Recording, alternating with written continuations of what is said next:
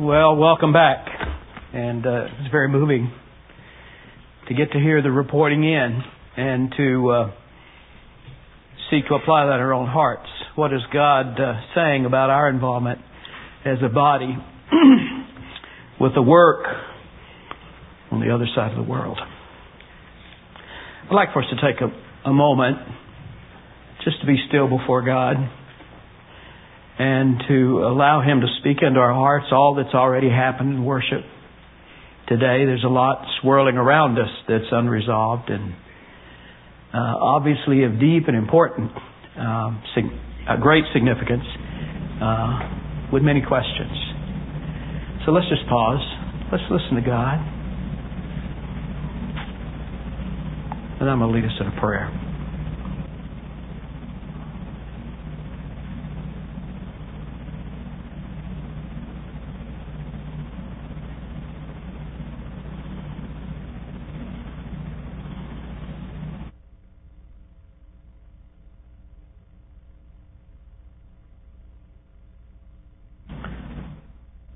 We hear in the Psalms, be still and know that I am God. And being still and listening is not an easy life skill for most of us. Father, so help us to do that. To reflect, to be quiet, to have our hearts in a listening posture and our wills ready to follow your prompting. We thank you for a safe return for our, these we love who have been giving so um, heavily of themselves. Pray for you to revitalize and rejuvenate them. And Lord, for you to speak into all our lives about how you want us to follow you on mission. Now, Father, in our time uh, further in the Word today, speak to us that we may obey what we hear from your Word. In Jesus' name, amen. Well, I want us to uh, focus this morning on 1 Thessalonians chapter 1. So if you'll take your Bibles and turn with me to 1 Thessalonians, if you need help in finding that, it's right before 2 Thessalonians. So that should help everybody to find it immediately. It's also after, what's that old thing? General Electric Power Company, Galatians, Ephesians, Philippians, Colossians. Then you're into Thessalonians. But I want us to look together at uh, 1 Thessalonians today. And uh, Scott and Sherry are not here. They're in Oregon on a wedding, uh, at a wedding, and, and hopefully getting some R and R also with uh, Sherry's family. And uh, we miss them. But while they're not here, I want to do a little sanity test. and it really has to do with the wild man, wild woman factor at Meadowbrook Church, and how that may or may not have been impacted by Scott and Sherry's Brewer's long tenure of leadership here. So I'm going to ask you some questions. I want you to be honest and tell me whether you've actually done these things. And they relate to activities that are common to, to Scott and Sherry. For example, we know Scott is that Jeep driving, bungee jumping pastor. And I want to ask how many of you have been bungee jumping like Scott Brewer? Well, we have one confession. Now, bungee jumping occurred, you know, back what in the 70s or 80s. I mean, it was popular in the early 90s. So you have to be old wild men and women to uh, to enjoy bungee jumping. But uh, you're fairly sane at this point. I'm proud of you. Now, let's consider Ms. Pastor Sherry Brewer and former First Lady Laura Bush, and I want to know how many of you have been whitewater rafting? Well, we know who has influence in this church. And so the wild man, wild woman factor evidently is fairly high here. And I want you to know that I have taken the uh, ferry to Bainbridge Island a couple of times, and once the wind even sprang up a little bit, it got a little bit dicey. But but actually, Marilyn and I parented four teenagers, and I figured that was all the white knuckle activity that we could really take. Some of you know that Amy Hegel, what an incorrigible teenager she probably was, you know, and. Uh, we survived it. But, but actually, what I'm really talking about is riding the rapids of change in the chaotic kind of culture in which we live. And, and we do know, most of us, I think, by now, that, that life can be a white knuckle activity. Uh, change. Change is, is the one constant, it seems, in our world. And, and life has been always about change, but now it is more often and it comes at us faster and faster. More noise, more hurry, more crowds,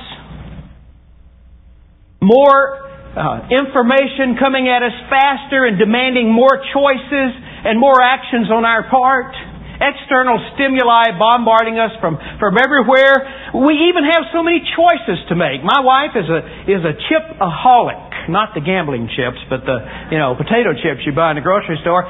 She used to say to me, James, I want a bag of chips. Would you get me a bag of chips? Well, I knew she either wanted Cheetos, Fritos, or potato chips. And, and you know, that created something of a crisis for me just to figure out which one. But now when I go to the store to buy Marilyn, Marilyn a bag of chips, there are more than 20 different flavor combinations of chips. And all of this supposed freedom with the choices we have just creates greater and greater stress in our lives and requires us again to manage change at, at, at a scale that is almost off the charts. And so really change has become for all of us even if we're not Jeep driving, bungee jumping pastors like Scott Brewer or, or whitewater rafting uh, demons like, like Sherry Brewer, change is an essential life skill. And I want to be a person who not only as a disciple of Jesus learns to manage change, but to master change as I seek to follow Him in His activity in my world. And when we talk about learning life skills, that's when we really need to go to the scriptures. That's one of the times. And I've chosen 1 Thessalonians chapter 1 this morning for, for a very, very real reason, and that is because not only was this the second church in the Western world to ever be birthed, so you and I owe a debt to this body of believers who came together through a commitment to Christ in the first century world, but it was a church that was birthed in the midst of chaos.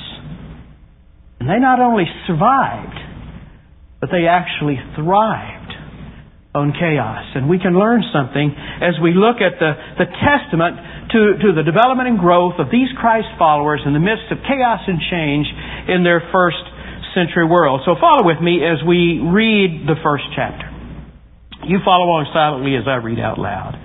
Paul, Silas, and Timothy to the church of the Thessalonians in God the Father and the Lord Jesus Christ, grace and peace to you.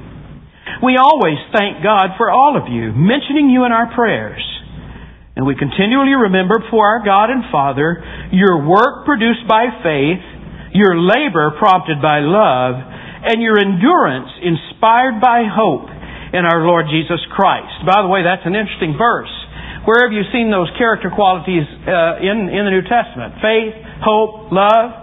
Paul puts that uh, triad together about nine times in the New Testament and says you have really reached the apex of the, of the Christ following life characterized when you begin to display faith, hope, and love. But notice that it is your work produced by faith, your labor prompted by love, and your endurance inspired by hope. And, and there we have uh, the reality of life as we are to live it, that it is a journey. And it is a journey, it advances on two fronts, the journey inward into a deepening relationship with Christ that begins to change our character. That it become more like the character of Christ, displaying faith, hope, and love. But the journey inward always fuels the journey outward into a lifestyle in which we join Jesus in His redemptive activity in our world. And so we have work that is produced by faith, labor prompted by love, and endurance inspired by hope. Going forward now. For we know, brothers, loved by God, that He has chosen you, because our gospel came to you not simply with words, but also with power, with the Holy Spirit, and with deep conviction. You know how we lived among you for your sake. You became imitators of us and of the Lord. In spite of severe suffering, you welcomed the message with the love given by the Holy Spirit. And so you became a model to all the believers in Macedonia and Achaia. The Lord's message rang out from you not only in those places, your faith in God has become known everywhere. Therefore, we do not need to say anything about it. For they themselves report what kind of reception you gave us. They tell us how you turned to God from idols to serve the living and the true God and to wait for His Son from heaven, whom He raised from the dead, Jesus who rescues us from the coming wrath. Now the scene here is a team of missionaries who have felt a definite call of God to cross the Dardanelles into the Western world and for the first time introduce the message of Jesus into the world which eventually resulted in our being here today. Thankfully, they were obedient to that, that calling. And these missionaries start in a city called Philippi, then they move down the Greek coast to a city called Thessalonica. They are marketplace missionaries. They have vocational skills they move into town. Their normal practice was to go to the first century equivalent of an industrial park, set up business there by the riverside, ply their trade, do their work as unto God, and build relationships that are redemptive in character. So you know the fact that we now meet in, you know, an office park, is not is pretty New Testament, if you ask me. We're getting right back to the first century world. And may we do the same in the way we conduct ourselves. These marketplace missionaries were led by a guy named Paul. Now, Paul was in the transitional housing business. He was a tent maker. And uh, he and his buddies build relationships and then on the Sabbath, they go into the synagogue, if there is one, and there they study the Bible with those people who have an Old Testament background to understand a New Testament faith. They share the good news, and in chaotic times, there are always people who have been prepared by God and life to hear the message. And in the city of Thessalonica, hearts who had never heard the good news turned to Christ. Now, with a positive action, there's always negative reaction, and that shouldn't be surprising to us in our culture. And when worldviews are challenged, and when lifestyles and, and, and questionable values come in, are, are brought into conflict with the truth of God's character and message, then there are going to be some sparks that fly and there's going to be resistance. And in this case, in this city, an uproar occurs. And it gets so bad that those marketplace missionaries decide that it would just be best if they fold up their businesses and they move on down south, down the Greek coast, just to take the pressure off these new, newly minted believers. And that they do. But these guys, Paul included, although they were itinerant in nature, Paul never spent more than three years in one place. He was not someone who just blew in, blew off, and blew out. He really cared about the people he interacted with and introduced to faith. And he, he deeply desired and prayed that they would have Christ formed in them. So Paul, at a very important time in his own life, chooses to send his most trusted associates back to the city of Thessalonica. Check out these believers and see how they have responded to chaos and change and stress in their lives. The news comes back, they've responded quite well. They are not only surviving, they are thriving on chaos. They are not only managing, they are mastering change. And we have the external evidences of this. Thought of this as Glee and, and the others were sharing about, about the, the message in, in Russia. Do you see how the, what has happened in their lives? They're not passive about their faith at all. They have embraced a, a whole life discipleship of Jesus. And they are quite public about their faith. They have turned from the old God substitutes to follow the true God Himself. That's a message for us. You know, in our culture, we have our God substitutes. And then we hear the message, and, and in some cases we want to add Christianity to our, to our portfolio, but we're not giving up anything. And we compartmentalize our faith. And we are marginal at best in our impact. They have turned from idols to serve the living and true God. The, the gospel message has sounded out for them. The word there in the Greek, and sometimes the word can, you can understand its English equivalent, the word is ekeo, which in our, our language means echo. The word literally echoed, reverberated, resounded in ever widening circles throughout the ancient uh, Western world. People hear of the name Jesus through the public message and practices of the Thessalonican church. This is a church that has thrived on chaos. But I want us to dig a little bit deeper this morning. Some of you, you know, are in meetings with me, and I'm always saying, let's not look just at the externals, let's get under them, let's dig deeper, and let's see the core issues that cause us to act this way. And we can learn some things this morning in our own lives about how to ride the rapids of change in the kind of chaotic culture in which we live. So I want you to look at the, the culture that underlies everything we read uh, in the external practice of this like Thessalonican church. Quickly, first of all, Paul introduces uh, himself to these people or greets them in his letter. He says to the Thessalonians, In God the Father and the Lord Jesus Christ.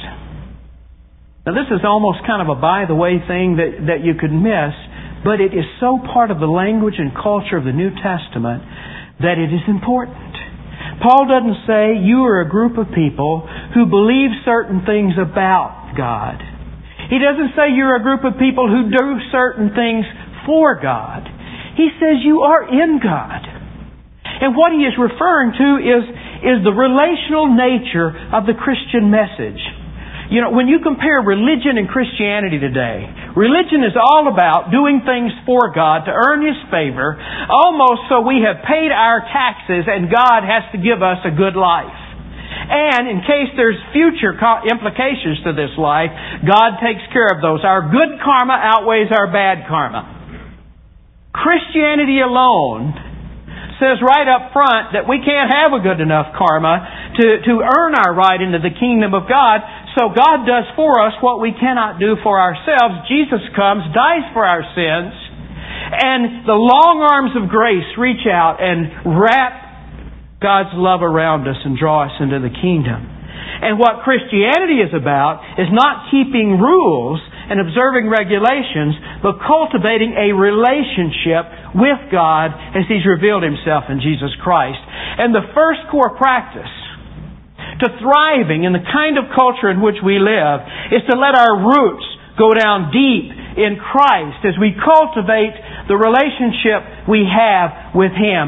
That internal practice in our lives is the seedbed from which the kind of external practices occur that are enumerated the, among the Thessalonian Christians. Are your roots going down deep in Christ? That's the first question I would ask you this morning. And I would read to you a very familiar psalm, and it provides a good picture here. Psalm 1. Some of you can probably quote this. I could when I had all my memory. It seems like it's slipping, you know. So. Blessed is the man who does not walk in the counsel of the wicked or stand in the way of sinners, or sit in the seat of mockers. But his delight is in the law of the Lord, and on his law he meditates day and night. He is like a tree planted by streams of water, which yields its fruit in season, and whose leaf does not wither. Whatever he does prospers in, in the sense of true prosperity in living. Now let's just stop there for time's sake and let's, let's draw a picture for you in your life right now. Imagine your life as a big, leafy tree. Can you do that? You know, like the tree planted by the streams of water. And the fruit on your tree you know, that's your gifts, that's your talents, that's your skills, that's your relationships, that's your time, that's, that's all the resources that, that, that God brings into your life. And, and what happens in the living of life? People are always coming by and they are plucking the fruit from your tree. They're pulling at the branches. And for most of us in our life in which there is, is the absence of margins and, and the presence of stress and pressure, we're constantly in danger of all the fruit being pulled off our branches. Now, how do you renew the fruit? How do you keep from going dry and stale and your leaves withering and your branches all being broken? Well, imagine that your relationship with Christ is like an underground stream mentioned in Psalm 1. The stream is flowing, it has life giving water.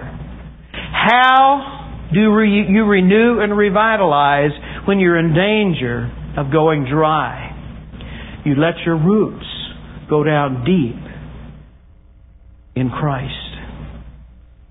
You know, Marilyn and I lived for a while in a in, in the city of, in, of Topeka, Kansas. It was the state's capital, and we love old neighborhoods. And so we bought a home in an old neighborhood about a mile and a half uh, west of the state capital, and it just had such charm and character, and the most beautiful, beautiful hardwood trees, lovely in the spring, and brilliant colors in the fall. And we found out something about those trees. The roots of those trees have an insatiable thirst for water. And when it's dry, like it gets in Kansas sometimes in the summer, hot and dry, those roots will go down and out looking anywhere for, for water. They'll even get into water lines and sewer lines. And so the first summer we were in that lovely little charming neighborhood, we had the whole backyard dug up as they were, you know, installing a new sewer system for us because of those thirsty roots. And for most of us, when we find ourselves going dry and we feel barren in life and we don't have the resources to, to counter the challenges and the opportunities that are coming out of us, if we really did a, a fearless and searching inventory of our lives, we would have to say way down deep, we are shallow. Our roots are not going down into God's love, into the life-giving streams of the presence of Christ in our life. Now, how do we do that? How do we do that? And for time's sake, I'm not going further this morning, but I do want us to get this. How do we let our roots go down deep in Christ? Well, Psalms has the answer, doesn't it? It says that, that the person who is like a tree planted by streams of water is in God's Word and he is meditating on it day and night. He is doing as Mary did in that story that we find in the New Testament, she was sitting at the feet of Jesus, soaking up His words. And how do we sit at the feet of Jesus? You know, it's great to meet on Sunday and worship and, and uh, check in with God and, and with fellow believers. But life change occurs not with a weekly greeting to God, but when we sit at His feet daily as we open up the Scriptures and we get into His Word. Now, it is possible to read the Bible and become a thoroughgoing moralist and legalist and still be mean spirited and your scripture and your, uh, you know all the scripture and your character not be changed. But we have this promise. If we approach the Word of God with a humble heart and a willing spirit, and we surrender to His Spirit who inspired the Word, then the promise is the Spirit of God who inspired it will illuminate our hearts and our minds as to its meaning and application in our lives. And as we sit the feet, at, the, at the feet of Jesus regularly in His Word, our roots go down deep in Christ, and slowly and surely we are replenished, we are revitalized, and we are restored. You know, in our apartment, we have a piano. People who helped us move know about that piano. It was big and bulky and heavy. And uh, I'm sure if we ever move again, to get any help, we'll have to get rid of the piano. I wish I could play that piano. I see it every morning. I even sit at it sometimes, but I can't play it. But those who play it really, really well, if you ask them about their practices, they would tell you that they never get so good or seasoned as pianists that they don't regularly go back to the piano and sit down and do their scales. That's the ABCs. Or pianist, who was a Paderewski, I think, who said, if I don't do my scales one day, when I'm in concert, I know it. If I don't do my scales two days, my teacher knows it. And if I don't do scales three days, my audience knows it. And you see, sitting at the feet of Jesus in His Word is the scales for the Christian. That is the ABC. That's the fundamental. We never get beyond it. Being sure that we have that practiced experience in our lives, that discipline, if you will, and discipline and discipleship go together, where we have time in our busy schedules to sit down, to open up God's Word, to surrender our hearts to the Spirit of God and to ask Him to reveal to us what He would say to us in the Scriptures. So this morning, I ask you, are your roots going down deep in Christ? Do you have that regular practice of open up your Word? I would suggest that you connect that with something you really love to do. I like to do it with coffee. So I'll go somewhere where there's coffee, and I'll take my Bible and I'll open it up, and uh, that helps me with my discipline.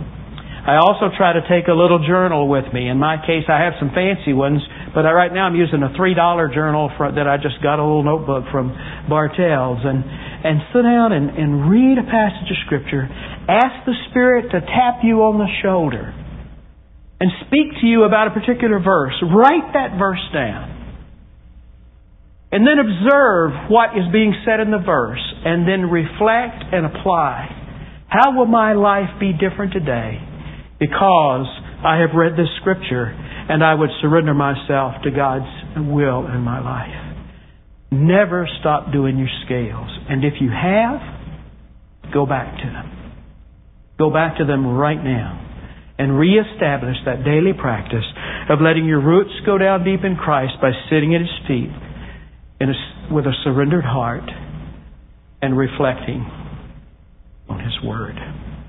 That is how we ride the rapids of change in a chaotic kind of world. There is so much more here, but this is where we're going to pause this morning. So I want us to reflect now. I've got some questions for you here, and, and the basic one is are your roots going down deep in Christ? Are you regularly sitting at the feet of Jesus and letting Him speak to you through the gift of His Word? In a moment, we're going to uh, we're going to worship through giving. Uh, that is also a time when you can take that little tear off that you already tore off this morning. You've filled out, or I encourage you to fill out the front side. Now, the reverse side is a response tool. This is a place you can ask for prayer. This is a place you can register a next step commitment. And what is it that the Spirit of God is prompting you to say this morning in response to Him? Have you begun the journey with Jesus? This is a great time. Maybe that's why you're here. This is your divine appointment to open up your life like a flower opens up to receive sunshine and rain and to invite Christ into your life, to forgive your sins and become the leader of your life. It may be a time to say, you know, Lord, I, I check in with everybody else. I, I seek my own counsel and the counsel of others, but I've forgotten to seek your counsel. I need to be sitting at your feet. And I want right now to renew my vows with you to begin to sit at your feet in reflective reading of your word whatever it is God's speaking to you, I want you to use this time wisely and well. So I'm going to ask now that we prepare our hearts to worship through giving and to uh, register our commitments on those cards. There will be ushers who will be coming. Let's pray together. Let's use this time well. Father, I, I just thank you for reporting in, and we got a global view of what this endeavor is all about, of just how big you are in this world. But Lord, we want to be so personal that we look inward and we want to start with the fundamentals. Lord, help us to evaluate and to respond accordingly our own relationship with you. I just pray you'd help us to see how to renew the discipline of sitting at your feet in your word. In Jesus' name we pray. Amen.